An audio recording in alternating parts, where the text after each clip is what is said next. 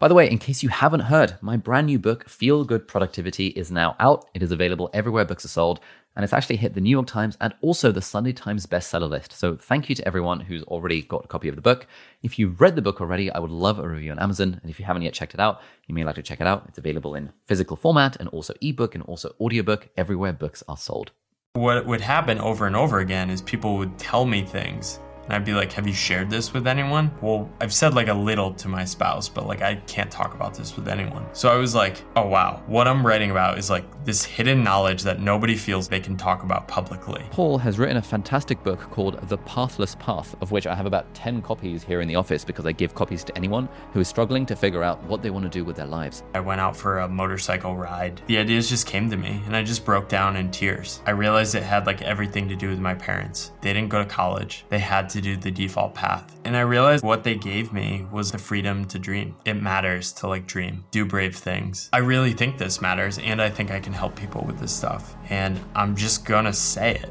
Paul has a super interesting background. He used to work in a traditional field in management consulting, but then he quit his job to kind of wander this pathless path. And he writes a lot around how do we think of what a career means. As soon as I left my job, I sort of dealt with this jolt of reality of like this increased freedom and space in my life. And then in 2020, the whole world sort of like showed up, like asking these deep questions about work. And my readership just like exploded. The old formulas of what led to career and like life success and fulfillment and stuff, like, you know, just get a job and work your way up at the company and get the company car and all that kind of stuff, that's not really the formula that works anymore. I think Paul's ways of thinking about this are incredibly inspiring. So if you've ever thought, you're not really sure what you want to do with your life, if you've ever had doubts about are you really in the right sort of career, I really hope you'll get a lot of value from this conversation. So, Paul, welcome, welcome to the show. Thank you so much for coming on. How are you doing?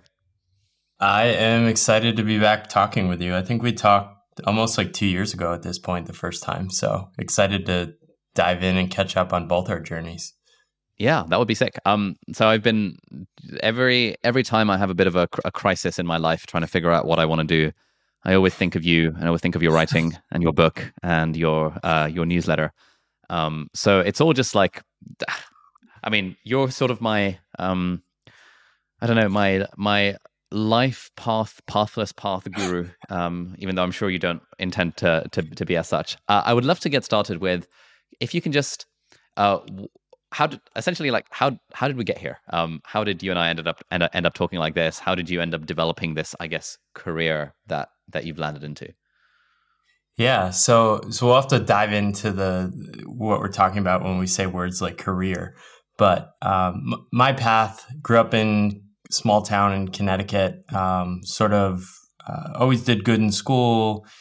Stumbled into oh these really impressive career options in college. Tried to break into them. Ended up breaking into strategy consulting for like nine years. Loved my time working in that industry, but sort of ended up feeling more and more stuck the longer I spent on that path, and really just desired to escape. Uh, so I saved a not that large amount of money and enough to kind of buy freedom for a year. Um, wanted to run away from work. And on that journey, uh, which has been five years at this point, sort of discovered I didn't want to escape work. I wanted to have a different relationship with work. I basically wanted like things I could connect to, work that brought me alive, things that energized me. Um, but it was really a slow, stumbling uh, awakening to that. And a lot of my writing was about that. I think that was some of the writing you connected with. And increasingly in 2020, a lot of the world started paying attention to what I was writing about. Um, before that, I was kind of, I didn't really know if what I was writing about was connecting with people. But in 2020, just so many people started showing up and reaching out and starting uh, talking to me. So that's a, that's a pretty cool journey of you know, starting out with a very, very traditional career, I guess, and then deciding to break away from it and and do your thing. Um, I kind so for for for a podcast like this, it's like there's I think there's there's sort of two ways to go about it. One way is is where I essentially act as an interviewer and ask you your story because I know that um, I, I, I, imagine most people listening to this are not familiar with your story. But I feel like because I'm already familiar with it, that bit is less interesting to me, and I just want to yeah. dive in. I think that's a possibility. Just like so just, sort of diving into um, the the things that I am currently struggling with, and I would just love to get your take on it to be my, my personal therapist for this. Uh, how, how does that sound? Let's do it. I mean, this is the deep dive, right? So I love going deeper anyway. My story's out there. People can find it. They can get the the surface level stuff. And I, I think the more interesting thing is that when we look at what other people do, we tend to look at the surface level stuff. Um, and I was I was writing about this this week, and I sort of referenced you in a post I was writing about, which is like just observing you, you seem to have found some sort of mode in which you're able to show up in your life doing work you actually like doing. Um, and we can dive into whether that is still true or not and to what degree. Um, but when people look at you, they probably look at like metrics, right? Metrics, dollar amounts, all these things. But what I'm sort of talking about in a relationship with work is like that stuff is secondary and convincing people that that is that is secondary is actually hard to do in today's world because so much of the world is oriented around the idea that like these metrics these sort of goals these titles are what matters if that's secondary then then what is primary i guess i think what i'm trying to say with work is that f- if we're just sort of showing up and accepting what society tells us i call this like the default path the default path is what most people around us are doing. This is the story we grow up with in our culture that says you are successful if you do these things get a job, go to school, get good grades, start a family, right? And for most people, that works pretty well. Um, but increasingly, large amounts of people, one, either can't make that work or end up on that path and something is just totally off.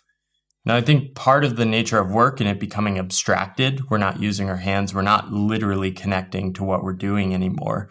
People are just not as satisfied with their work. They're also taking these ideas like meaningful work and trying to fit it into a job container. And they're not quite getting what they want. And so there's this sort of confusion, and people don't really know what to do with that feeling. And I think those feelings are really human ones of like, wanting to matter, wanting to be useful, wanting to feel connected to the world, to people around us, to ourselves. Um, and that those are the things I'm arguing I think are worth finding. Um, but they're non trivial to find and might require blowing up your life and doing things that don't look like success on paper.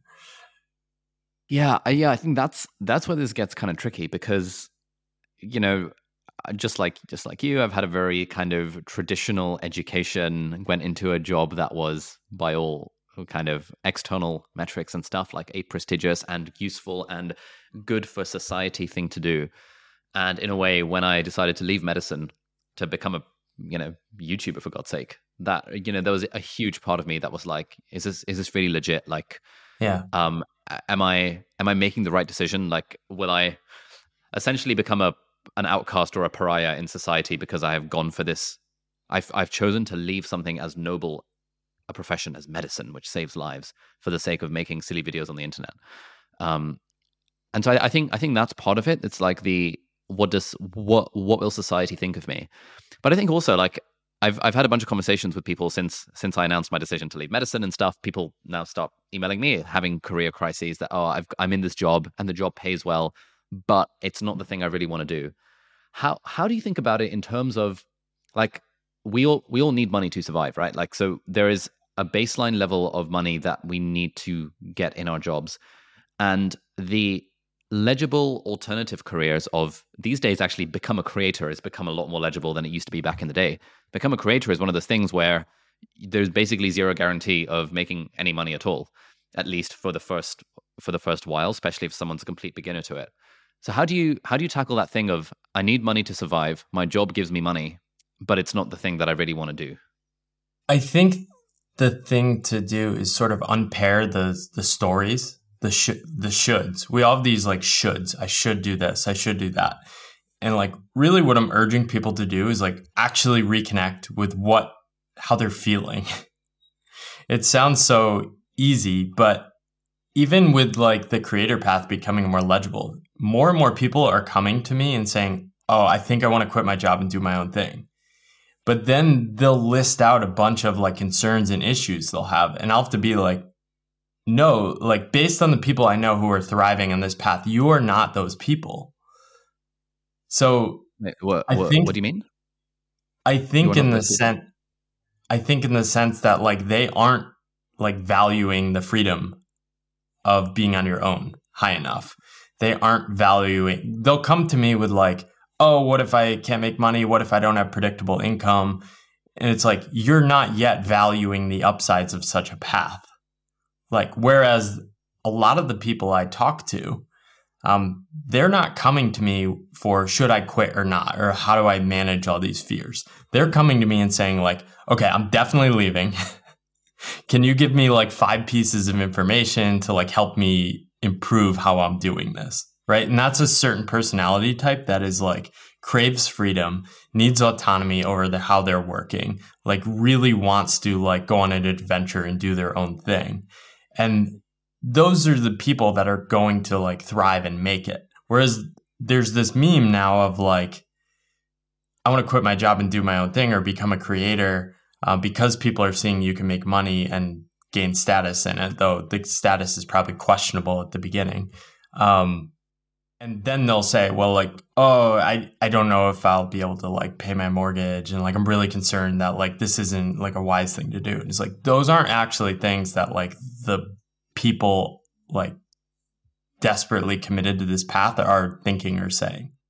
Just a quick note from one of our sponsors, and we'll get right back to the episode. And very excitingly, this episode is brought to you by Heights. Heights is a brain care smart supplement that I've actually been taking for the last 12 months, ever since I became friends with Dan Murray-Serter, who was the founder of Heights and who we had on the podcast in season one. And this season of the podcast, we're also featuring Dr. Tara Swart, who is a neuroscientist and psychiatrist. So, what is Heights? Well, it's a brain care smart supplement. Basically, it is a supplement. You take two of them every morning, like I do. It's like these two little capsules which have omega 3 oil in them, and they've got a bunch of multivitamins as well. They have all of the details on the website. It, every single ingredient that they've got is super high quality. And the great thing is that just by taking two of these capsules every morning, like I do, you get all of the essential micronutrients that you need without having to deal with drinking sludge or anything fancy like that. So the great thing about Heights is that even if you don't have one of these absolutely perfect diets, at least you know you have your bases covered in terms of the micronutrients that you need. It's very easy to sign up. You just go to yourheights.com and then you sign up to the thing and it's a mail order. They get to you every month or in three month packets. And if you use the coupon code ALI15, that's A L I 1 5 at checkout, then you'll get 15% off your first three months of subscription. I've been subscribed to this for the last 12 months. I also happen to be an investor in the company because I believe in the product and I love how they're fully evidence based in absolutely everything they do. And if you're interested in the evidence base behind all like 20 different ingredients that they've got here, you can check them out on the website and that'll be linked in the video description and in the show notes. So thank you so much to Heights for sponsoring this episode. So do you think you need a level of desperate commitment where I mean, sh- surely that's not what you're saying. Like, it's, uh, it's, it's, it sounds like what you're saying is you need to have the sort of personality that is desperately committed to the path of freedom and autonomy and doing your own thing. And if you have concerns about money and mortgage and stuff, then you're not the right person to be pursuing this. Or is there is there more nuance there? I think there's just that should like raise a red flag, right? Okay. And be like, if those are your, if like financial security is your primary like concern, like probably doing your own thing and having freedom is also not your primary concern. Right. So it's really just checking in with like what you value. Now, you may still be somebody that wants to do their own thing and go on that path.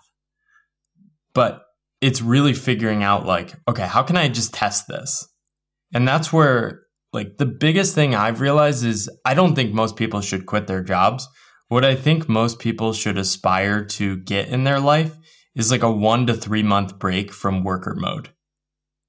Okay. So worker mode is kind of like when you're hyper scheduled, you're doing stuff constantly, you're moving towards stuff, you're working for other people, or you're just kind of in like an overscheduled reality, right? And getting that space in your life to sort of sit back and say, like, okay, what am I doing with my life? What am I actually afraid of? What do I really value? Um, how does it feel to be out of worker mode? do I feel really terrible in this mode?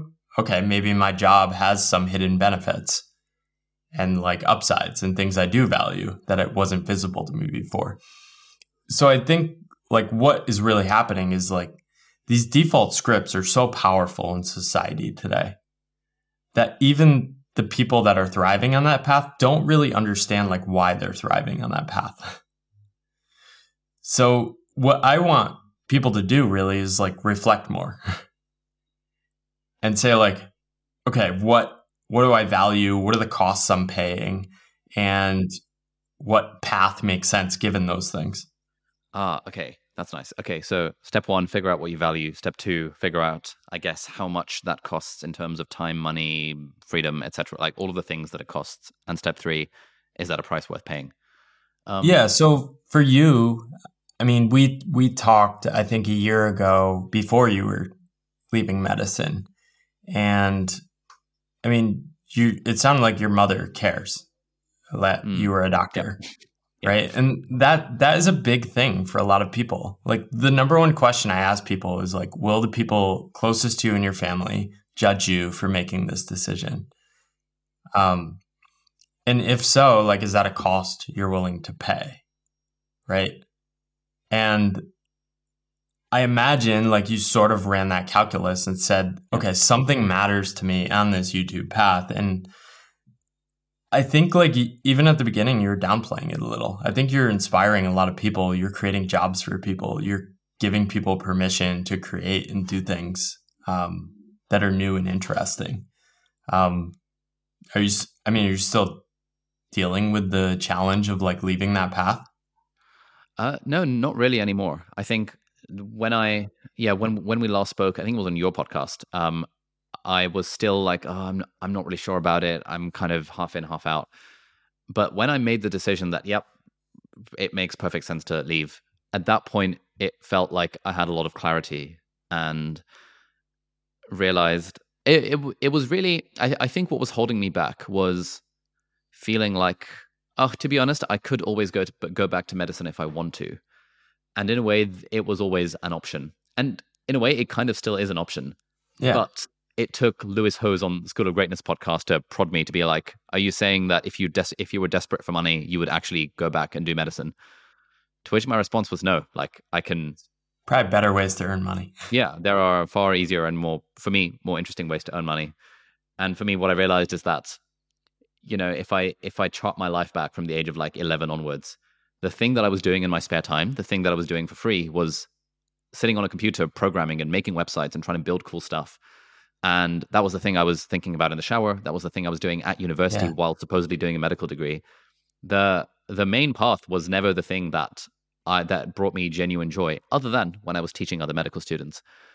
And so if I you know, in, in this hypothetical worst case scenario where I lost absolutely everything, and, and I remember you saying when you were when when you were on mine and my brother's podcast that hey, you know, if you lost everything and you're broken homeless, come over, stay at my place, and I'll I'll feed and clothe you for a few months. and I was just like, that's in a in a way, hearing you say that would just sort of pointed out to me the absurdity of the thing that I was actually worried about. That like, I'm am I really worried about being broken, homeless, and alone, and no one will love me forever? And yeah. it's like un, until I'd confronted that idea and realized that that's that worst case scenario is actually not is a not that feasible, and b I can recover from it because of friends, family, network, and stuff then it was more okay to be like, you know what, even if in the worst case scenario I lost everything, I probably still wouldn't go back to medicine. And it was that that click in my mind that, yeah, I'm fully out of this now. Yeah. That really gave me the peace to be like, you know what, this is fine. This is great. YouTube channel dies in the next five years. Great, no worries. I'll start a tech startup. I'll learn how to code again. I'll program in Web3 Solidity or whatever the thing is there. I'll continue to write. I'll continue to teach. And I trust my skills in being able to make money off of the back of those things almost by default, which means they don't rely it doesn't rely on medicine to be the thing that I'm I'm doing to make money. Yeah, I I wrote about this in my book. It's it almost sounds like you had a similar path to me. I grew up playing on computers, building websites, screwing around, doing like earning money on random things online, selling things on eBay, participating in these online like simulation NBA leagues. And then when I graduated college, the tech economy was booming, and I went and joined strategy consulting and made PowerPoint slides. And like in in my day job, I was still like reading tech tech blogs and like still screwing around with websites and writing online, and I just wasn't paying attention to it. Um, so I think it's a good thing that these paths are becoming more legible. But for me, it was like, oh, I, I sort of had this moment a couple years into my journey. Um, I was like writing, doing things online. It was like, oh, wait, I'm doing exactly what I was doing as a kid. Hmm. It just took me 15 years to remember this is the things that energized me and I liked. Yeah. Yeah. Um, do you ever, okay, so I often hear from people. Uh, so, okay, hang on. I'm just I'm, I'm just going to zoom out a bit, and yeah, and so so so we're talking step one, figure out what you value. Step two, figure out how much it costs, and step three, make it happen. And so right now, I guess we're talking about step one. One way of figuring out what you value is thinking about what are the things you were doing as a kid. What were the things that genuinely brought you joy? What are the things you do outside of the day job that you would do for free? What are the things you're thinking about in the shower? Um, one, I ha- I I've spoken to a few people who say that you know when when it comes to this idea of essentially follow your passion and figure out what your passion is that I don't know. I don't really know what I'm passionate about. I go home and I watch Netflix and I scroll Instagram and occasionally I'll post a photo on Instagram, but like I don't really have any clear passions beyond that. Like I don't know how how can I figure out and I, and you know I've, I've I've got my my day job as a management consultant, for example, or a strategy consultant. But beyond that, I I get home from work at like midnight. I have to wake up for work at 7 a.m. the next day.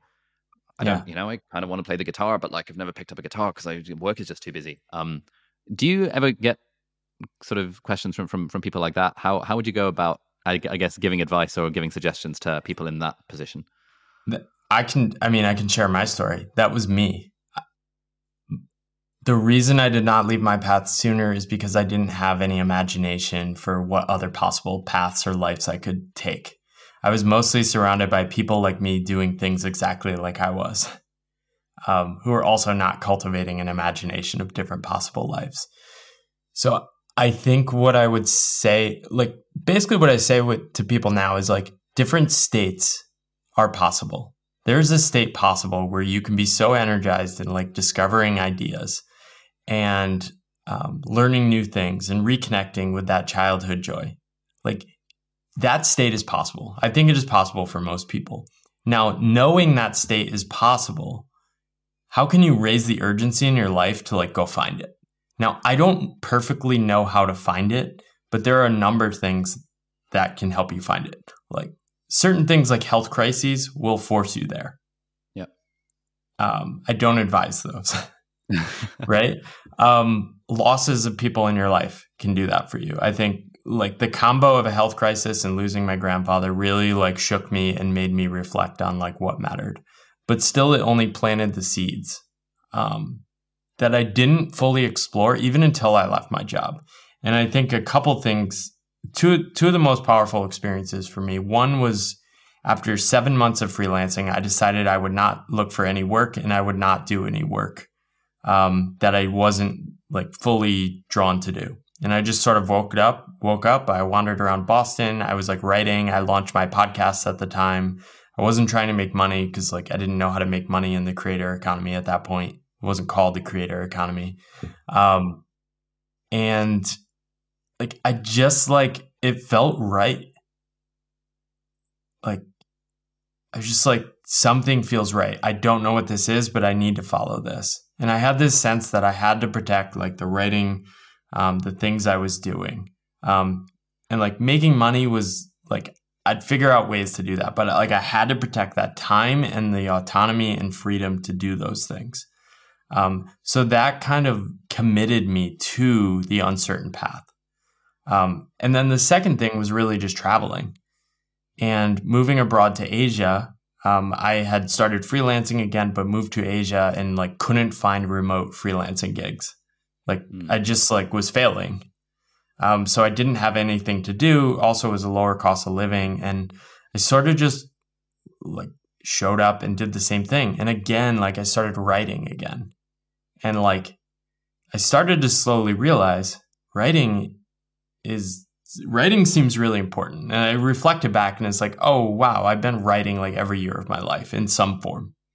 Um, so in 2018, I just decided like write I need to pay attention. Like if writing disappears in my life, something has gone wrong. So that is the state I need to come back to. I need to protect that at all costs. Now, how I've made money has varied in so many different ways over the past five years, but like the writing has never disappeared. Yeah. So it sounds like part of the figuring out of what you value is finding the space to take a break away from the, I guess, rat race of continuing to, you know, continuing to be in work mode. And in a way, figuring out like re- almost realizing what you naturally want to spend your time doing. Yeah. And maybe for you, that sort of naturally just took over your life. Like you're already doing those things. Like, I think spending 10 years in the corporate world so, sort of numbed my creativity and imagination. In a way, maybe if you start thinking about these things earlier and younger, it doesn't affect you as much. But a lot of mm-hmm. the past five years have just been a sort of unlearning of like certain cynical modes, being like, I don't know, a little too passive, a little too powerless, and like realizing, oh, I I can show up and do things I want to do. What do you mean?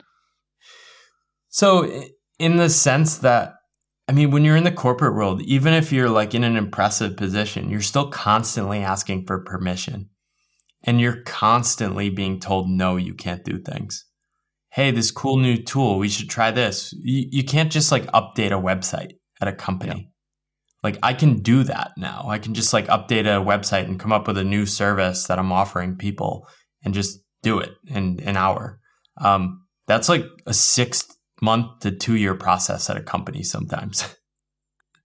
so like going from that state of possibility, which is like very little possibility, you start just like giving up ideas of what's possible to like having to be on your own and self employed and starting to like, okay, how do I regenerate that like creativity, energy, like possibility for life?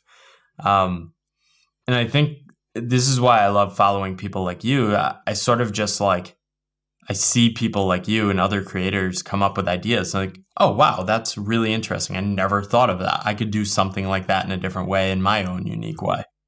Just a quick little break before we get right back to the episode, and that's to let you know that this episode is very kindly brought to you by Shortform. Shortform is the world's best service for reading summaries of books, but it's more than just book summaries. What Shortform does is it basically creates a sort of study guide for tons and tons of different nonfiction books from all sorts of genres, from self help and personal development to money and history and philosophy. It's just got loads of really interesting books, and they summarize them firstly with a cool one page summary but then they also have chapter by chapter outlines of each book. And in between the chapter summaries, they also have kind of interactive exercise sections where you can take the insights from the book and actually apply them to your life. And the other cool thing about Shortform is that if, for example, an author says something that is a little bit dodgy or that has been debunked or kind of disagreed with with another author, then the Shortform team will write a note saying that, hey, you know, this person said this thing about this topic, but actually that has been debunked by this other person and they'll bring in another source. And so it's not just a way of getting summaries of books, it's also a way of expanding your understanding of the genre as a whole. For example, Shortform have recently released a summary of Building a Second Brain, a new book by Tiago Forte. And so whether you've read the book or whether you haven't, you can revisit or visit some of the ideas in the book. And then based on that, you can decide if you want to actually read the book, which is often how I personally use book summaries. So if any of that sounds up your street and you too would like to try out the world's best service for summarizing books, then head over to shortform.com forward slash deep dive. And firstly, that will give you a completely free five day trial where you can try it out and see if you like it. And it will also give you 20% off the annual premium subscription, which is the thing that I personally subscribe to. So thank you so much, Shortform, for sponsoring this episode. Yeah. Yeah. I think often I find kind of through, through conversations with people that another thing that holds them back is, is so, so for example, a, you know, a close friend of mine is a high, highly paid strategy consultant, and she's been toying with the idea of quitting the job. Um, but one thing that's been holding her back is the idea that oh, currently in my high-paying job as a strategy consultant, I am making X amount of money, which is like I don't know, high six figures or something like that, or uh, low six figures. And therefore, in order for me to quit my job, I need to make sure I can make the same amount of money doing something else. Yeah. And it's like, oh, but I can't make the same amount of money doing something else because it's oh my how the hell do you make six figures a year doing uh, right. you know doing your own thing? Therefore I couldn't possibly quit my job because I need that money to be able to 10 years from now send kids to private school or like you know i want to i want to save money. I want to get on the property ladder and therefore i, I kind of have to stay in this job because of them because of the the golden handcuffs in a in a way. Um yeah. How how do you how do you approach that that's that's the cost part. I've never matched my salary when i left five years ago. Um this is the first year maybe i will come close. Um but i don't know. And then it's uncertain after that. So like this is like what costs are you willing to pay? For me, I was willing to pay enormous costs because I had sort of discovered this path is not a winning strategy for life for me. I was so certain after 10 years on that path that like if I spent 5 more years on that path, I would definitely become less of a person I was proud of. And that was so incredibly costly to me that like replacing my salary was like uh, this is trivial. Like, this is my life. and I think, I mean, the thing that seeded that for me was five years before quitting my job, like a health crisis. I was out of work and I had sort of lost my identity. I was just sitting around and like I desperately wanted my identity back. And I went through this reflection exercise of like, what would happen if I couldn't work again? And it was like, oh, I'd be okay. Like, I'd have my family, I'd have people to take me in. That's why I make the offer to you, and the offer still stands. I'll take you in if you uh, go a few months without salary. Um, but yeah, it's I was willing to give it up. So like this is why I share my income too.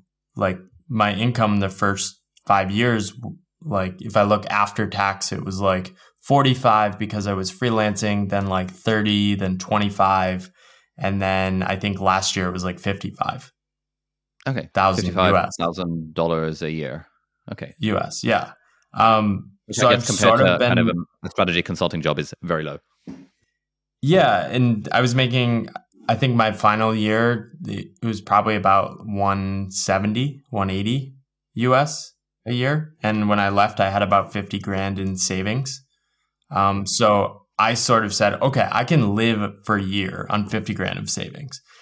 I need a year just to like figure out what I want to do with my life. Like my service level plan was like, I want to be a freelance consultant. But I sort of discovered quickly, like, oh, this is just recreating my previous life, but like slightly less work. Um, but in that space, the less work, I was able to get enough like breathing room that I was like, oh, I wonder what would happen to my life? What are the possibilities if I like keep following this uncertain journey? So like this is the equation I talk about in my book. Like it sort of flips once you add this sense of wonder or possibility to an uncertain discomfort. Uncertain discomfort is terrifying. Yeah. Yeah, it's pretty scary. but if you pair it with wonder, like, ooh, what might also happen? Then you can sort of in, immunize yourself for a certain period of time.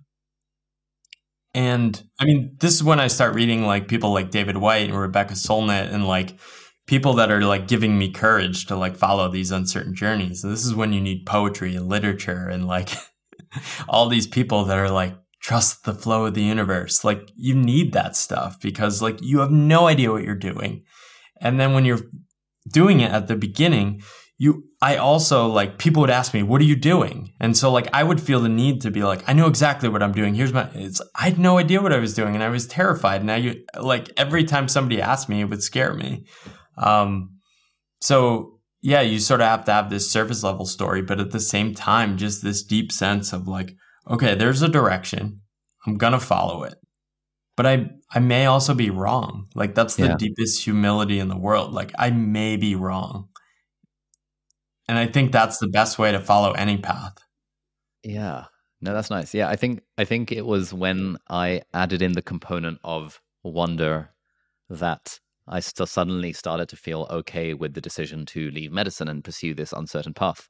Because and with with with medicine and with most traditional careers, there is a level of certainty you get. You know that okay, if I can, if I stick at this for long enough, I will get the promotion. I will apply for specialty training in X number of years. Then it will take eight years to become a consultant, and then dot dot dot dot dot, and then I'll die. Um, but with the uncertain path, it's like, uh, right right now, I mean, I don't really know what I'm doing. My YouTube channel is kind of going well, or maybe it's not. Maybe my podcast is doing well, or maybe my side little software business is doing well, or maybe I have nothing at all. I have no side hustles, and I just know I've got enough savings and enough of a family and friends safety net to be able to spend a year experimenting. And then I know that if that experiment fails and I ended up end up needing to go back to a job, great, I'll just get another job. But if the experiment succeeds, I guess kind of the upside of that is that I have figured out a way to live my life um, that is more in line with the person that I want to be. And for me, it was in the, there was a lot of a lot of fear around this uncertainty. But when I added the component of, yeah, you know, it would be interesting. It would be kind of interesting to see. I'm sure I'll be able to figure something out. And even if not, worst case scenario, I've got family that I can le- I can lean on to kind of help help prop me up.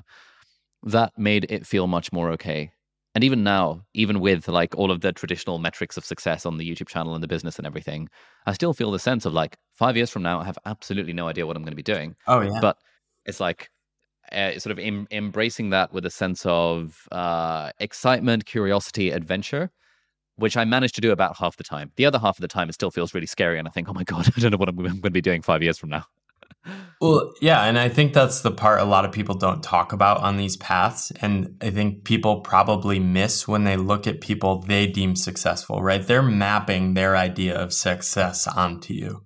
Now, like I see some of the success you're doing, but I also know for sure you're in the same point as me of like, you have no idea. We have no idea what's going to be happening in five years.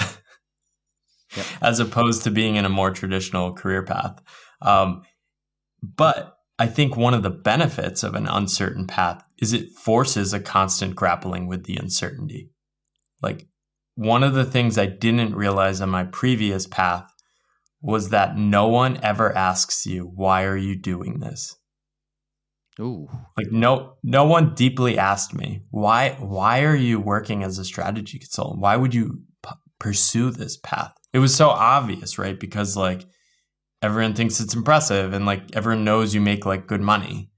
Um, then as soon as I quit, people like, what are you doing? How could you give up this job? What's your plan? Don't you want a family? Don't you want a house? Don't you worry about this? And like you start to realize everyone has these fears. And then you realize, oh crap, I have them too. And now I have to face them. so like I think what I've learned to do over the the journey over the last five years is you sort of are able to take these massive, ambiguous, like fear of death, fear of being loved, fear of not belonging, and like break it down into like mini daily existential crises. So now, like, I can kind of like in a mindful way, like, I see the like fear of uncertainty coming up, and I'm like, I see you. I see you. All right. Money insecurity, fear of going broke been here before. All right, we can deal with you. Gotten through this before, gone through stretches of not making money for a couple months. We'll be fine. Um, but it's still there. I don't know if it ever goes away. I was tweeting the other day about like, you know, what it feels like to hit 3 million subscribers and kind of how it's a sort of metrics are a double edged sword. And you linked me to this article uh, by Paul Jarvis about finding your enough point. And that like that was that was a good that was a good article. I I was like, there's uh, it's always nice when you post what you're thinking on Twitter and someone responds with the absolute perfect advice that you need to hear. Um, this this idea of figuring out what is enough is something that I continue to grapple with, in the sense that you know, I'm in a very privileged position now where it's like, oh, the business is growing and growing and growing. And it's like, now I need to decide how much do I want to continue to stress out in terms of, you know, numbers going up. But another part of me is also like, I need, I need to make sure the numbers continue going up because I need to have a safety net, safety net of 10 million yeah. in stocks and shares and crypto and real estate and crypto is a bit volatile anyway so so I need to make sure that I have at least enough money to be able to 4% return make at least 100k a year off of just the investment returns and it's like the point of enough. I haven't really figured it out figured out what it is but it keep it's a very high number right now and it keeps on getting bigger and bigger as the business grows. And I know that that kind of thinking left unchecked or like not examined is just like generally very unhelpful and not a way to live a live a happy life. Um I wonder if you can share your perspective on how do you figure out what is enough for you and at what point you can stop pursuing more in the sense of money and fame and numbers and ambition and promotions and all, all of those traditional metrics of success? Yeah. So I think this goes with another default script. The default, like, drive in our world is more. It's always going to be more. So unless you're explicitly defining an alternative to more, it is more right? And I think that is good to sort of acknowledge because, I mean, you have employees now. So, like, unless you're telling them we're not trying to make as much money as possible, that is the assumption in like a business and a job things, right? Um, so you could probably do interesting things. I mean, like Paul Jarvis defined, okay, I'm not hiring employees ever. That is a constraint he created. That doesn't limit the amount of income he can earn, but it does limit it to a certain degree.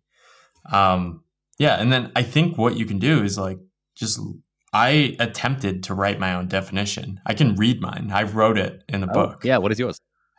I defined it in the book. So I basically just decided like Jarvis is like I should just define what enough is and like write out my definition. So let's see. Just bringing up my Kindle highlights from the book as well. get, get the branding. So um, enough is knowing that no amount of money in my bank account will ever satisfy my deepest fears. It's knowing that I have enough friends that would gladly open their door and share a meal if I was ever in need. It's the feeling that I've been able to spend my time over an extended stretch of time working on projects that are meaningful to me helping people with a spirit of generosity, and having enough space and time in my life to stay energized to keep doing this over the long term. Enough is seeing a clear opportunity that will increase my earnings in the short term, but knowing that saying no might open me up to things that could be even more valuable in ways that are hard to understand. Enough is knowing that the clothes, fancy meal, or latest gadget will not make me happier, but also that buying such things won't mean that I'm going to end up broke. Enough is having meaningful conversations with people that inspire me, people that I love, or people that support me. Nice. How how often do you return to that definition? Like, how is it? Uh, does it help you in kind of day to day life? Yeah, I I think by writing these things, I think by doing a lot of my writing, it's a sort of ongoing reminder to myself that I'm trying to live a sort of principled life. And I think by writing about these things, I'm a lot of what I'm trying to do is just hold myself accountable. Like I'm saying these things matter, like putting generosity over making my own money. Okay, how do I actually do that? Um, am I bullshitting on that? Like, how am I actually doing that? And then also not being too stuck to these stories I tell about myself and like trying to do things just to like virtue signal like I want to do things that are really aligned with like how I'm wired. I love helping people. I love like connecting with people. I love helping random people on the internet and like navigate their paths. I love these things and like that's why I've kept doing them. Um but I don't want to be like unnecessarily tied to like oh I have to do these things because I'm writing about it. Um so it's just constant reflection and trying to be honest with what I really care about.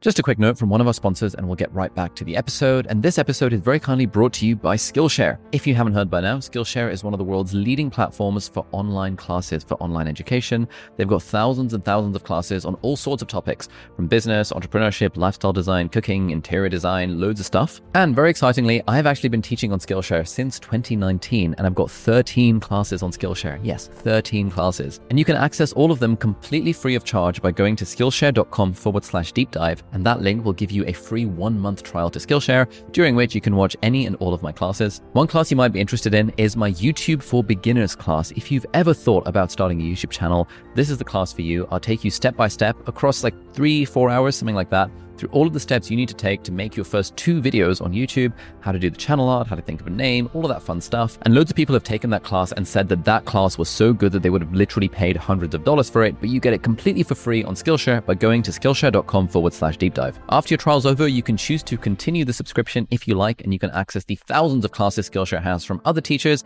including people that I know, people I'm friends with, like Thomas Frank and Nathaniel Drew. But yeah, the main reason to check out Skillshare, of course, is that you want to check out my classes if you want to learn about productivity and video editing and YouTubing and even cooking. So head over to Skillshare.com forward slash deep dive. And thank you so much, Skillshare, for sponsoring this episode.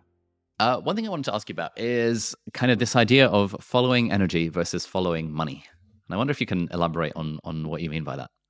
There's a lot of people that are very hyper analytical. We grew up in a world that clearly values money, and it's very easy to understand like things that turn into money. I think the mistake is over indexing on, on that and just not paying attention to like what the actual energy of like what you're doing is. And like, I think people can get trapped in like local minimum where they're optimizing around like something that produces money. Um, and possibly even miss out on sort of those unknown opportunities that can emerge from just giving yourself time to explore other things or saying no to those things. Right? Yeah. I imagine early on in doing YouTube videos, you sort of noticed, oh, I like this. like in some ways, like you can't actually make it to where you are now without actually being energized by what you were doing. Yeah, absolutely. Especially at the early stage. Yeah. So I think this advice is like super important at the early stage where like people think the issue, especially like if they want to follow a creator path, is like, I need to make money as soon as possible. I think a lot of times that will short circuit this exploratory mode and like sort of finding paths where you can ride that energy wave um, such that like people can't actually make it to that second phase where they can commit to that path. So, yeah. So there's a lot of different ways you can do this, right? You can do like, all right, I'm going to do, do a 30 day challenge where, where like I call it ship, quit, and learn.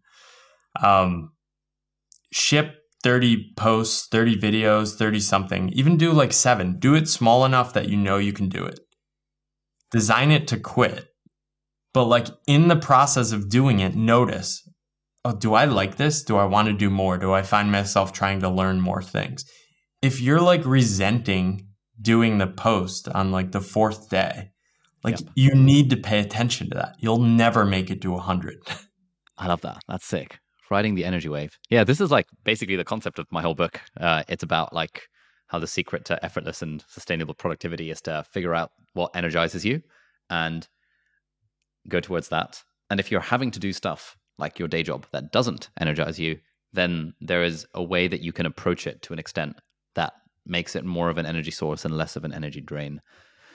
And I think that's why for me, like making YouTube videos, doing the, these podcasts, the, the the stuff I've done has almost never felt like a chore. There are still, you know, there there are times when it does, where it's like, oh, sponsor deadline, we should probably get a video tomorrow.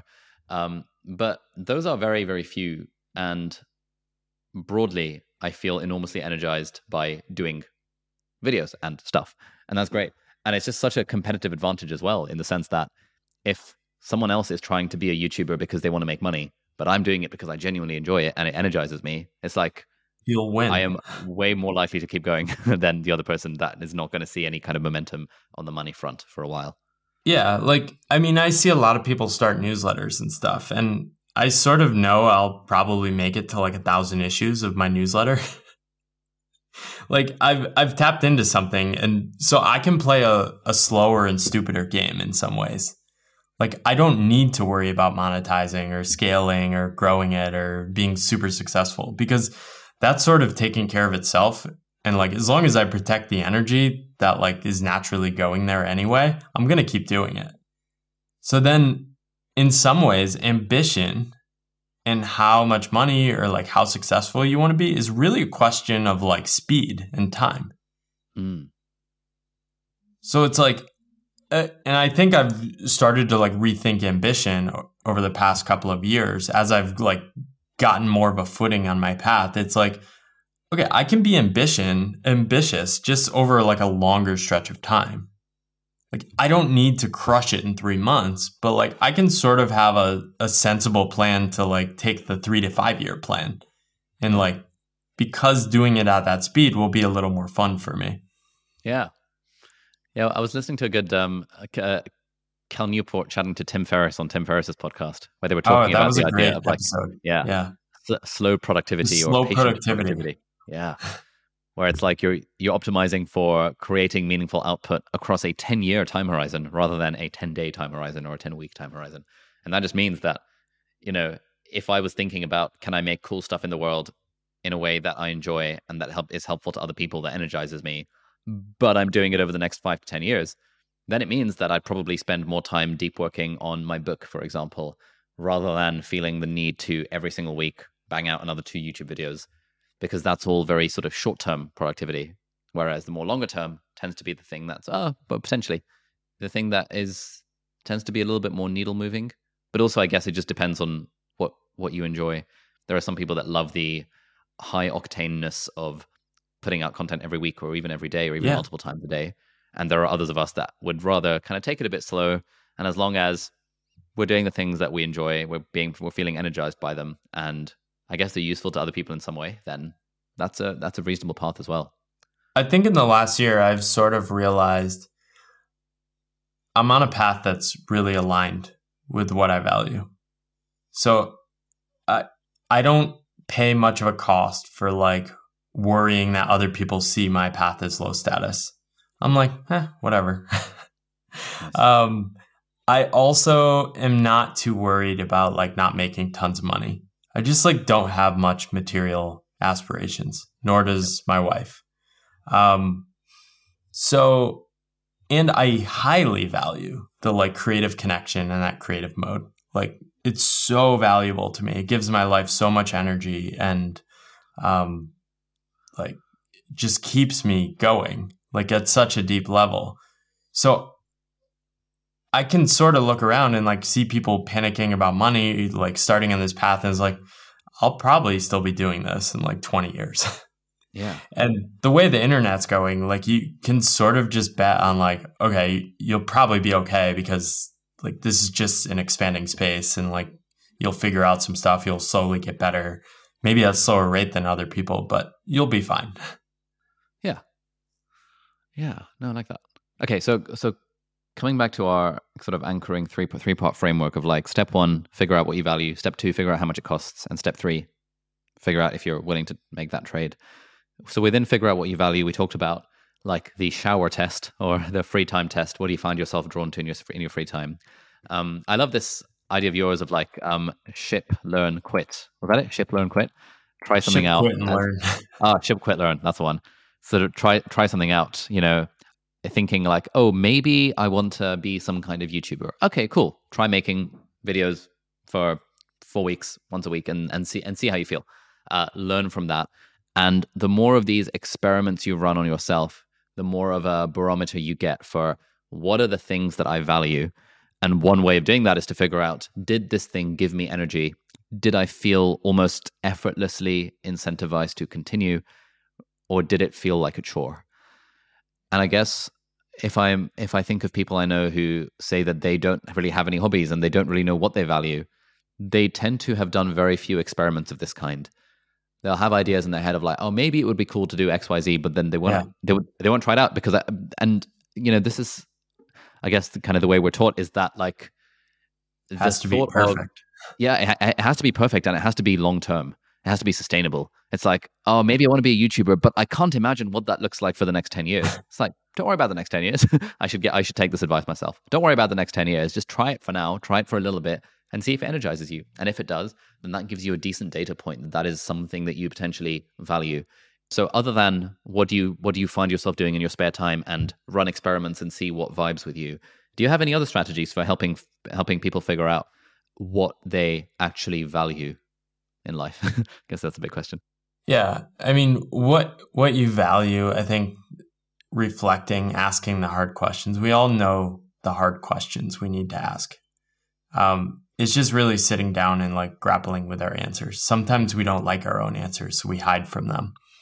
I think in terms of like finding things you actually want to do, what I've found is that if you give people enough free time, and this is why I think like t- finding a way to take a one month sabbatical in your life is so vital to like reclaiming the energy in your life.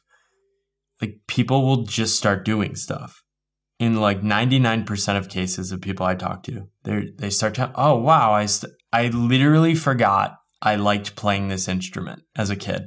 And I just started doing it. and like you hear these stories over and over again. Um, oh, I started volunteering at a local garden. I was just like walking around my neighborhood and I like remembered I like engaging in my local community. So it's like we all have this like I don't think this is a hard thing to do. I think the thing that's hard is we often have things that outcompete or zap our energy. Um, and the thing that's worth noting is like this is why it's so important just to like get reps of experiment. Like this is why I love helping people to like just start stuff. Do a hundred tweets, do five posts, do five YouTube videos. Like even just do one um, just to realize you can do stuff in the world. we don't need permission anymore. We have more freedom to do more things than like at, at any time before. It's such an amazing time to be alive. Um, and then these things compound. Like I see even you, like I feel like you're launching and trying new things like all the time. And that's that makes so much sense because you realize like the more experiments you do like you constantly want to like keep learning and like keep finding those new spaces those new ideas those new avenues those new energy slipstreams. Yeah.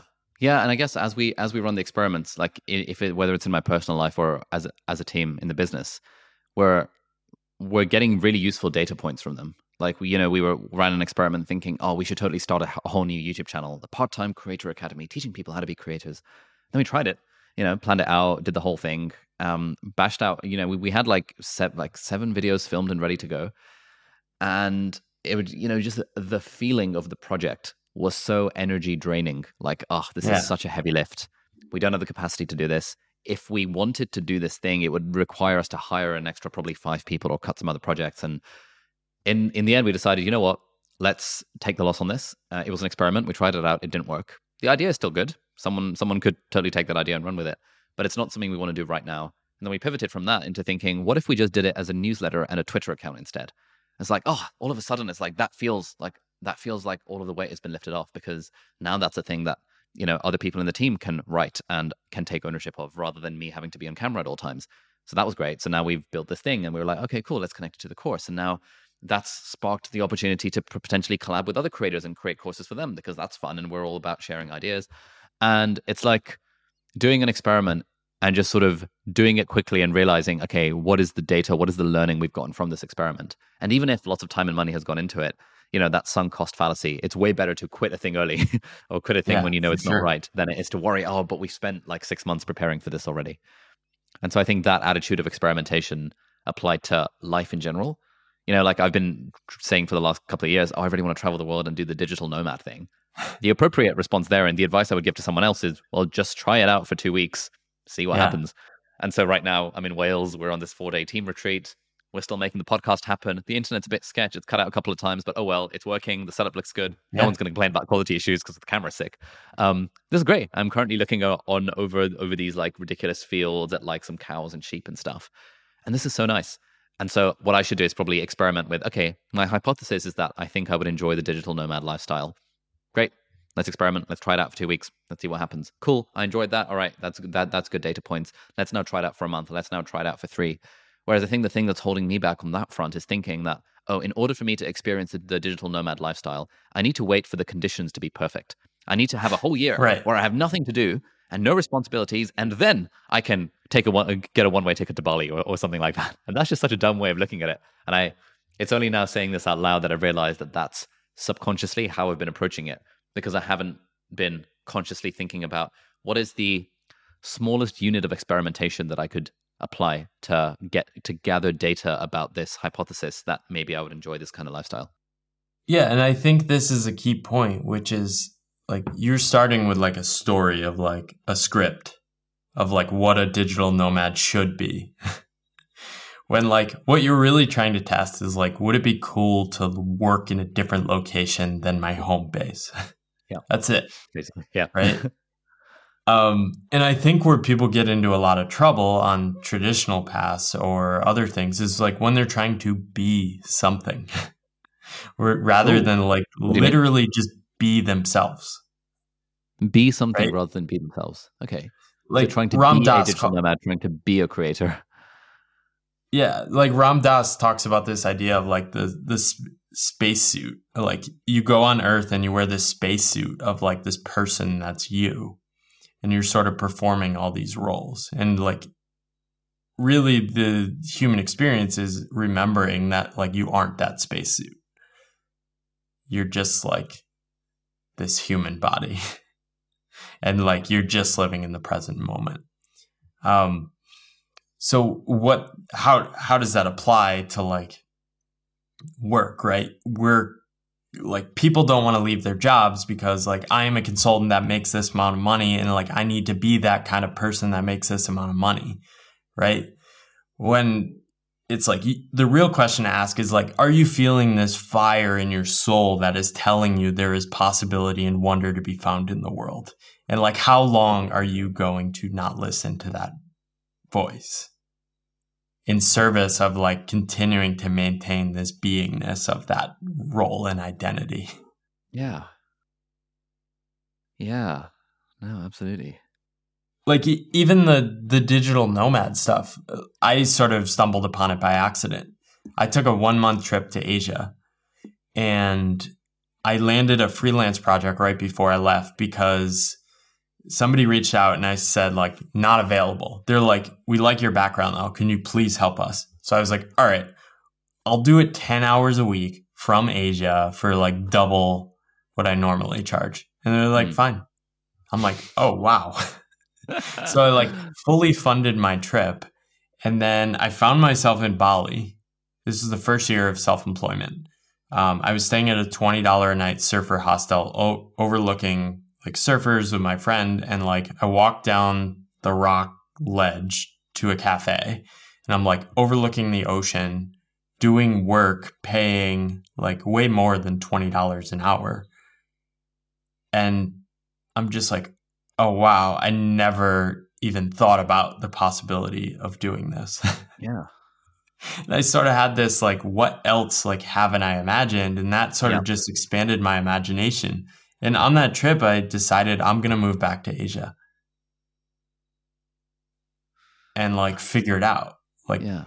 and I really didn't have a plan, and like I really was almost like crippled by the questions that summer from my family.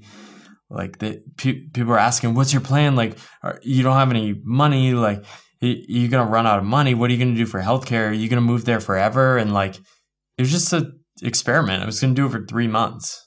Like, I didn't have a plan. I didn't know if I would like not have work. Um, but a month into my trip, like, I started to change my life and met my now wife. Um, and that sort of changed everything. Um, Yeah, that's de- yeah. This is definitely something I need to be. I I I I, I want to be and, and and will be more mindful of. Just this attitude of experimentation. Like I was, I was. I think you're good at it though. Yeah, no, I think I, like- I think I'm good at it. I I think I'm good at it at work. I think I'm less good at it in my personal life. Fair. Like, um, I was re-listening to an, an an interview I did with Noah Kagan on like back back in the day when I was doing live streams on the YouTube channel. Um, because we released that as an episode on the deep dive as like an in between episode. And one thing he said, he was like, "Hey, you know, I've always been interested in the idea of living in a van, so I just rented a van and I'm going to live in it for three weeks." And I was just, I, I, I was listening to that like now, two years later, after the interview, thinking, "Damn, that's such a good attitude." It's like I've Yeah. also kind of been watching the van life videos on YouTube and thinking, huh, I wonder what it would be like to live in a van.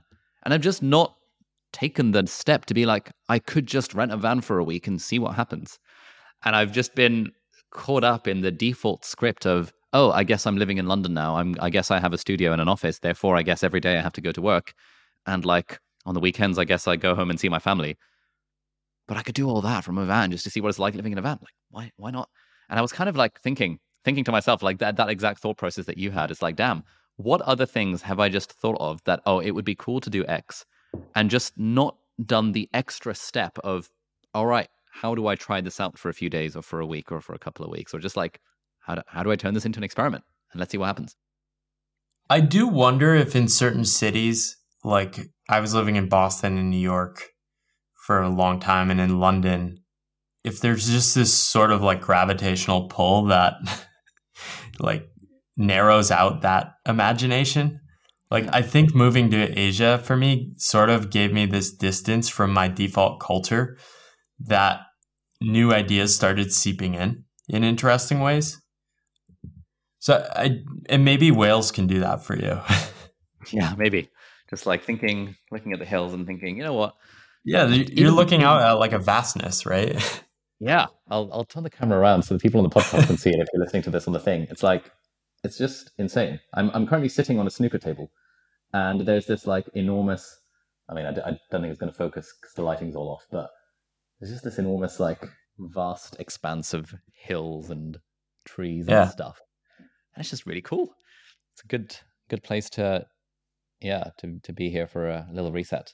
And the other thing is that yeah. like even then it doesn't I think it's it's it's easy to get too precious about this stuff that oh yeah I, need to go out into nature so that I can think about my life.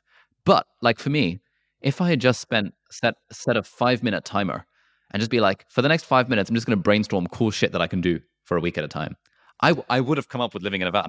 I feel like yeah, that would just be cool. And it's just I've never had the thought that I'll let, let me just spend five minutes thinking about this, and then of course, uh, yeah, I can I, I can do all this cool stuff. And five minutes is not that much time, but I guess it's so easy to get into again this default thing of life go, going on where you just don't genuinely don't stop to think, huh? let me just ask myself a, a, question. You know, what am I procrastinating from? What's something cool I could do? What's something that I would be glad I did 10 years from now? Like these sorts of prompts, I think are really helpful in just exp- forcing yourself to just get outside of the mode of like the mode of life where you're following the script that you've always followed and just actually thinking a little bit outside the box to use that to use that phrase. I think it's very hard. I think even on my path, I sort of gotten a routine of like living this sort of simpler existence and doing the same things over and over again.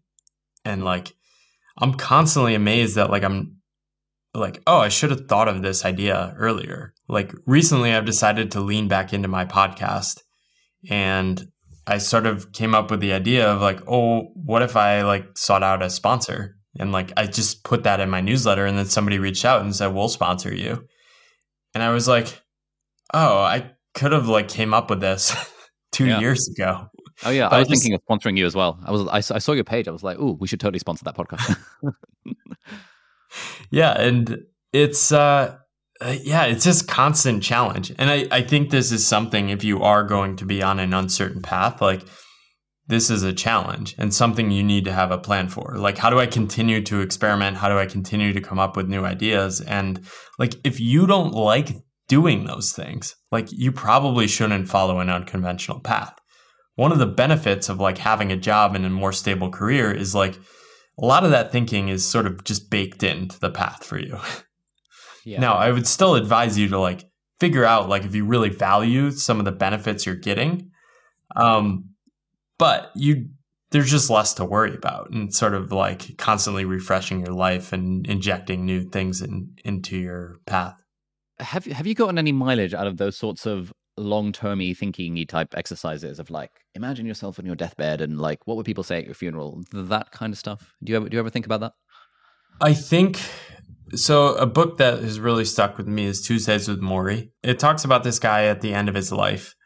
Um, I quote it towards the end of my book too. Um, he's sort of he's in his late seventies. He's dying of Lou Gehrig's disease, and it's doubly interesting because the writer Mitch Albom is at the peak of his work career, and he sort of realizes that oh, this is my professor. He's dying. I lost touch with him for 15 years because I got carried away in my career. How am I going to reorient my life? Um, so it's a really powerful book because it talks about this guy Morrie, who's fully alive and engaged with life at the end of his life. So I think a lot about role models in terms of like how they're showing up in their life. So I really admire like older creative men, like people like Morrie, his story. Um, I look up to people like Seth Godin. I think he's like in his 60s now. He pr- probably doesn't want us like saying that, but um, he's still connected, energized, like seems fully alive with like what he's doing. Um, I really admire people like Jim O'Shaughnessy, who's like still injecting this playful curiosity um, at his age, and like that's kind of like my aim in terms of a state I want to arrive at later in life. So. Yeah I don't think the way to get there is to like play the like okay, I need to play the retirement game of like maxing out of like aiming at a target retirement number. Like can that help? Sure. Like I don't want to be broke when I'm older, but it's like I need to sort of like have an intuition that I'm like headed towards that state. Um and this is what made it so easy to walk away from my previous path. I just I wasn't on a path to get there. I was on a path to show up like a lot of the men I was surrounded by who are like cynical, overweight, slightly disillusioned, yeah. good bank accounts, but like, I don't know, some of them had been like divorced, disconnected from their kids. Like, I don't want any of that. Okay, so we spent a bunch of time figuring out this whole values question, like what the, the step one of the kind of breaking away from the default path. Step two, we talked about uh, what is the, figuring figuring out the cost of this. And we touched a little a little on the money on the money side of things but i wonder if you can el- elaborate on this. Like how do we genuinely figure out what it costs to to have a to to, to take one of these non-traditional more um, uncertain paths? Yeah so the financial costs are obvious right you're trading like certain income for uncertain income and most people worry enough about money that they are hyper focused on this cost the other costs you need to be aware of are what other people think of you. And this is a really important one, especially the people close in your life. Do not be surprised if you take an unconventional path that you will receive less support than you expect. Because you will be feeling more uncertain about your path, which means you will crave like affirmation and appreciation from others more. And you will notice that the lack of active encouragement from others feels like you're not being supported. And that can be really hard for people early on a path. And figuring out like how you're going to deal with that. And this is why I think one of the most important things and, and a real reason to share ideas in public and write about your journey is to like find the others. Like finding other people you can literally just be around and you don't have to have the conversation of like, why are you doing this? Don't you worry about X? It's like, no, we can just sort of like both exist in our uncertainty for like not knowing what we're doing and like connect on that vulnerability. It's a big reason why I'm in Austin. Like there's just a lot of people doing these weird internet online creator paths and like people in your audience or my audience might look at us and say wow impressive people but like we're kind of low status in the normie world still. Like if if i try to talk about what i do in like fancier circles people like what are you what are you talking about? Why would you do any of this? Yeah. Um so you sort of need those connections of like people who do understand you and and want to actively encourage you. This is why like I've really tried to lean into like actively encouraging and supporting people across all different levels doing these paths cuz like I want to keep people in the game because like I need friends. Yeah. can we yeah, like, can we zoom in zoom into the money point a little bit because I think yeah there's there's something there around the fear of uh, or, or, or, the perceived cost in terms of money being different to the actual cost in terms of money yeah i my relationship with money changed dramatically from being employed to being self-employed i went from making high income that was increasing throughout my career pretty steadily to making no income for the first three months after quitting my job and I sort of like had this bold hunch, like ah, I could figure it out. But like I totally underestimated how terrible it would feel to not make money. Especially I was living in New York spending like $5,000 a month. It felt so painful to like start to see my savings go down. I felt terrible. I felt like an idiot. And I sort of realized like, oh, this was there the entire time. it was just like I never had to stare it in the face when I quit my job. So like I drastically took action in both directions. One was to like lower my cost of living. And I quickly like started dropping things out of my life and almost bearing like no cost. Like I just stopped going out to restaurants. I started cooking at home. I started eating much cheaper. And I'm like, what was I doing for the last several years? Like I'm not less happy by giving up any of that. But that was like a decent amount of money I was spending. And like, even I thought like I like kind of needed those things, right? That was like part of what made me happy and like totally not true. I didn't value it. um, and then lowered my cost. And then the the other side of that is like I think one thing people underestimate when they go without income is like how motivated they will be. I was ready to like do any kind of work for any kind of money at the beginning of my journey. Like I like I held signs in New York, like walking around, like trying to find people for a survey. Like I got hired for a gig to like do research for this um, private equity firm, and I was just like walking around, like holding up this sign, trying to find people with wearing a certain type of shoe. And it was like, I don't care. I'll do I'll do anything to make money at this point, make the pain go away. But like leaning into that to like realize, oh, you can ride this wave of energy at the beginning. I think that eventually like mellows out a little. So like what I say at the beginning is like lean into your money insecurity and like just go hard and try to earn money in a number of different ways in your first six months. But like eventually you do need to shift into a mode where like you're making money in a way that's connected with yourself. And that's where this like deeper stuff comes in. But then I sort of got stuck in this like minimize spend mode, especially after moving to Asia. I was like tracking expenses, like minimizing spend, and I was short circuiting my creativity. I created a course at one point, and I remember going into a store looking at these webcams and like I it's like there's like a hundred dollar camera and there was like a forty dollar camera and I just like toiled. I ended up buying the forty dollar camera and like looking back, this is so silly. I should have just bought like the hundred dollar camera. It would have like raised my ambitions a little. And like I was just like short circuiting my energy by like worrying too much about money. Um, so I was playing accountant, and I write this in the book. Like I was playing accountant rather than like living my life. so I sort of just decided like I don't want to be spending my day tracking my spending and counting my dollars. Like I was using a spending app got my spending to under a thousand dollars a month. And like I was still pretty happy, but like I was playing accountant. I wasn't actually like living my life. And that was when I started like leaning back into like the creating stuff, like sharing on Twitter a little more, like writing a little more publicly and like being a little bolder. Um, and digging out of that, like even the other day, like I was thinking about relaunching my podcast and doing an in person one. And I was like, you know what? Like, I'm wasting zero time. I'm buying the best equipment. I bought like a $260 cam link. I bought a Shure mic. And I was like, you know, I'm not, I'm not playing accountant. I'm just like gonna commit, go all in, and like I think this is a better bet.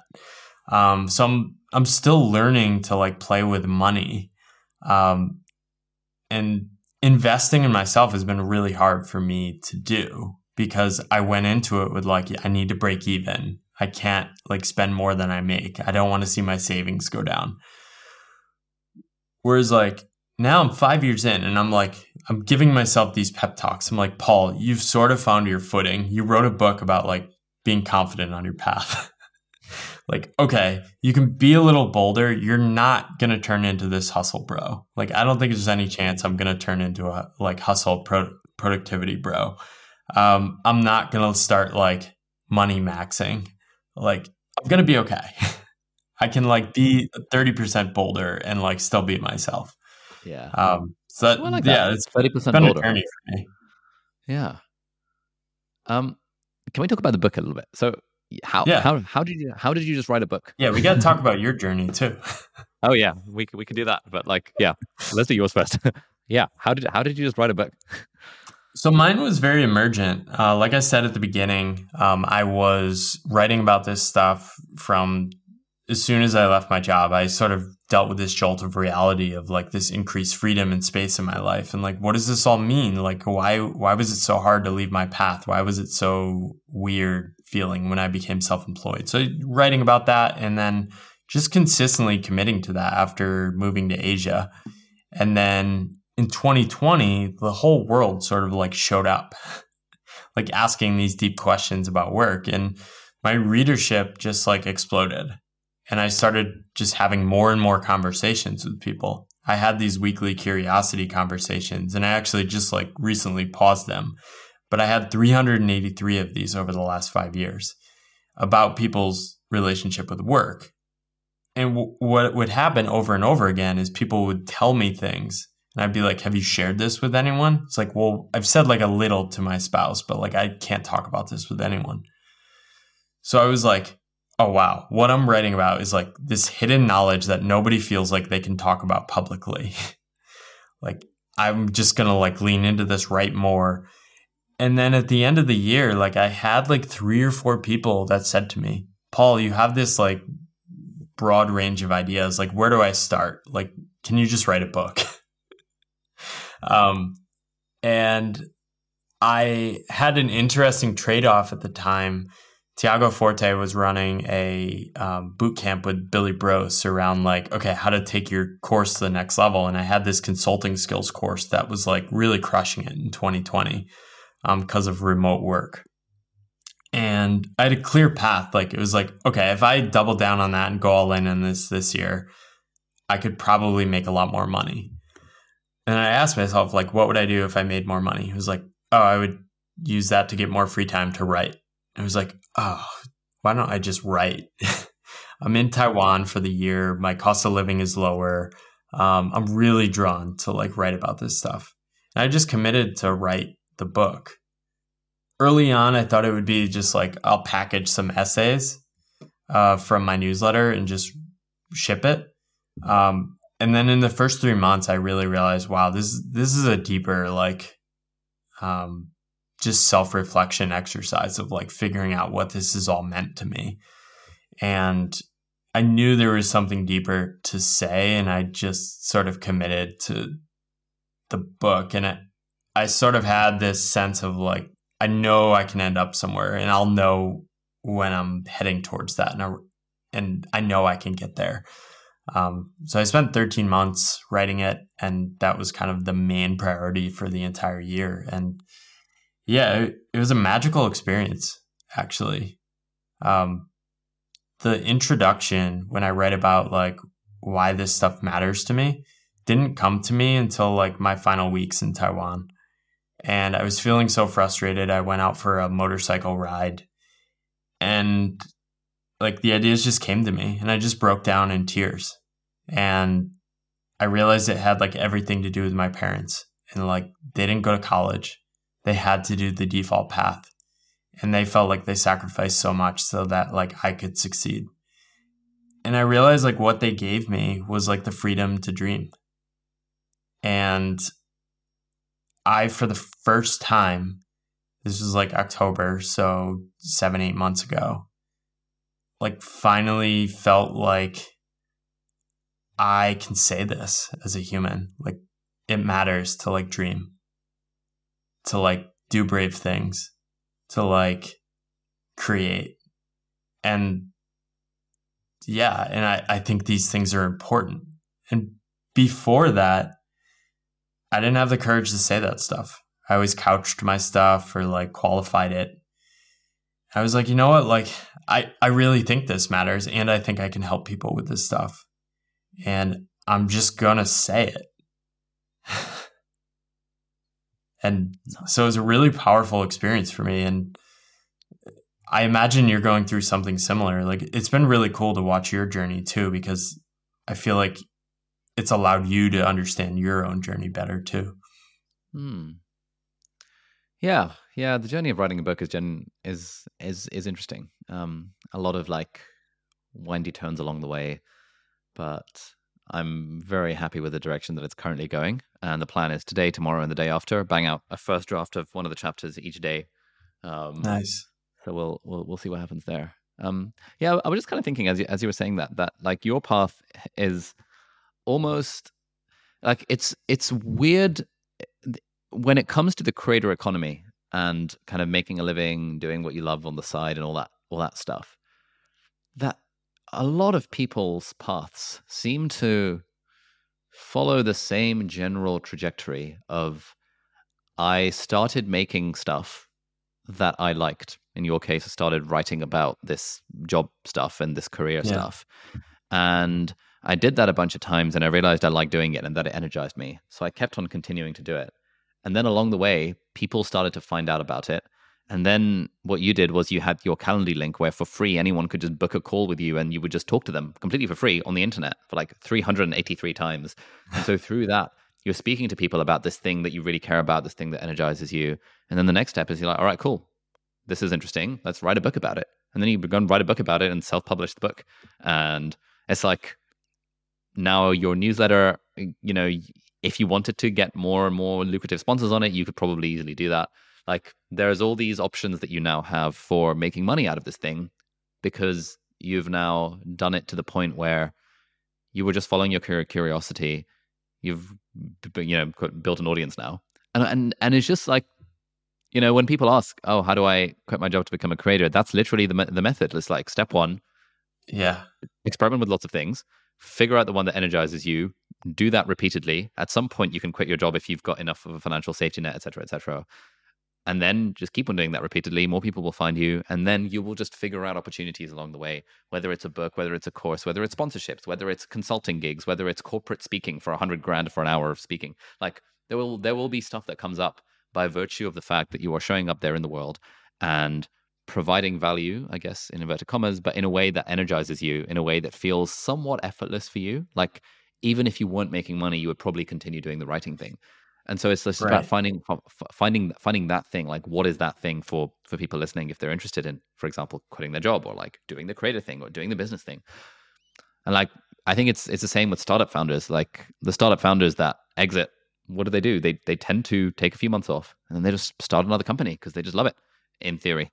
Uh, or maybe they're just chasing more and more. But like you know mostly the people i've spoken to genuinely just enjoy building companies and like oh great now i can start a new app and I think what we're all trying to do is just get to that state where we can be showing up and doing the things that genuinely intrinsically motivate us, which as a side effect happen to make enough money to sustain our our lifestyle. I think that's spot on. I think the opportunity and upshot of doing your own thing is that you can lower the percentage of things you're doing that you sort of resent or like you feel like you're sacrificing. Right? In a job, you may just have like too many things and this was my case. Like I was just doing too many things that I thought were silly, pointless, or just like grueling to power through. And like I still do some of those things. It's just less. So it means there's more space for that creativity and curiosity to stay alive. And that is really important to me. And if it's important to you, it's it's possible. And I, I think this is kind of what I was trying to get at. And don't find a niche. Like find a mode of being in which you can show up. And like if you can find that, I think like ambition is really just like how fast you want to go at that point or like how much like leverage you want to implement into your life. I tend to like to go slower. Um, I find like super scale or super large ambition pretty scary. Um, and maybe that will change over time. But I have the mode. So I have this like deep faith that like I'm going to be okay. And I also just like my life. and but to someone looking at my life on a spreadsheet and trying to like do the math of like how life should be lived, they'd be like, "How's this going to work? How are we going to afford a house?" Like, I can't afford a house right now. It's fine though because like that's not what I'm valuing right now and I feel really good about my life and I don't feel like I'm failing. do you feel like if and when you have kids that your attitude towards this sort of stuff will change? I think so. We want to have kids um, soon, and I assume my perspective on a lot of things will change in ways I can't predict yet. Um, however, I think it will just force me to be more like committed to like the things I'm doing. I think I've like we've already started to think and talk about kids. So like I do want to be a parent. And like a lot of what I've been doing on this path has been preparing myself to be a parent because I want to be a present, engaged, and alive parent. And that is just really important for me. So, like, this kind of life gives me the highest odds of doing that. Yeah. But this is also worry. why I've been like leaning into like, okay, maybe I should like try to like monetize some of the things I'm doing. Because I also realize like when I do have kids, I am going to feel more responsible and that's just going to make me braver at this point, probably. And also, people are going to want to root for me to succeed too. So, like, there's going to be benefits too. People sort of look at these things like, what about kids? Like, what they're doing is like mapping their fears onto me.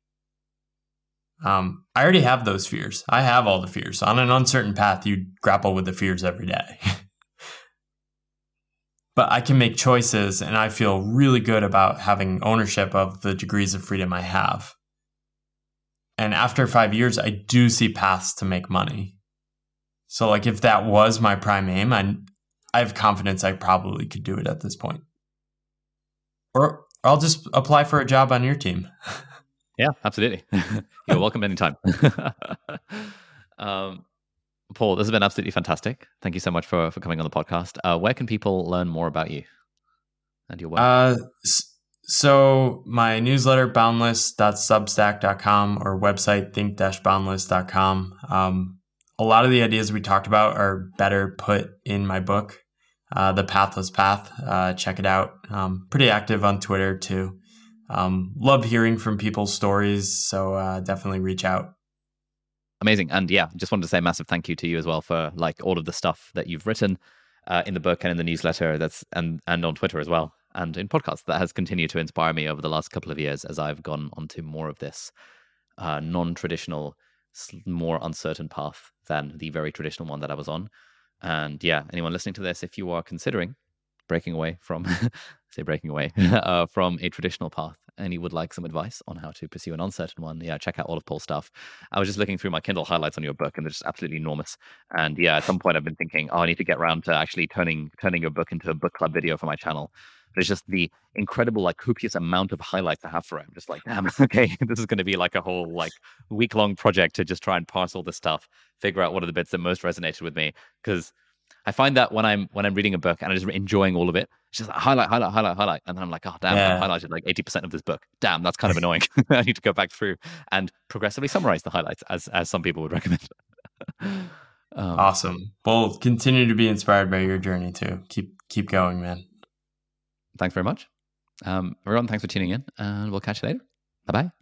All right, so that's it for this week's episode of Deep Dive. Thank you so much for watching or listening. All the links and resources that we mentioned in the podcast are going to be linked down in the video description or in the show notes, depending on where you're watching or listening to this. If you're listening to this on a podcast platform, then do please leave us a review on the iTunes store. It really helps other people discover the podcast. Or if you're watching this in full HD or 4K on YouTube, then you can leave a comment down below and ask any questions or any insights or any thoughts about the episode. That would be awesome. And if you enjoyed this episode, you might like to check out this episode here as well, which links in with some of the stuff that we talked about in the episode. So thanks for watching. Uh, do hit the subscribe button if you aren't already, and I'll see you next time. Bye bye.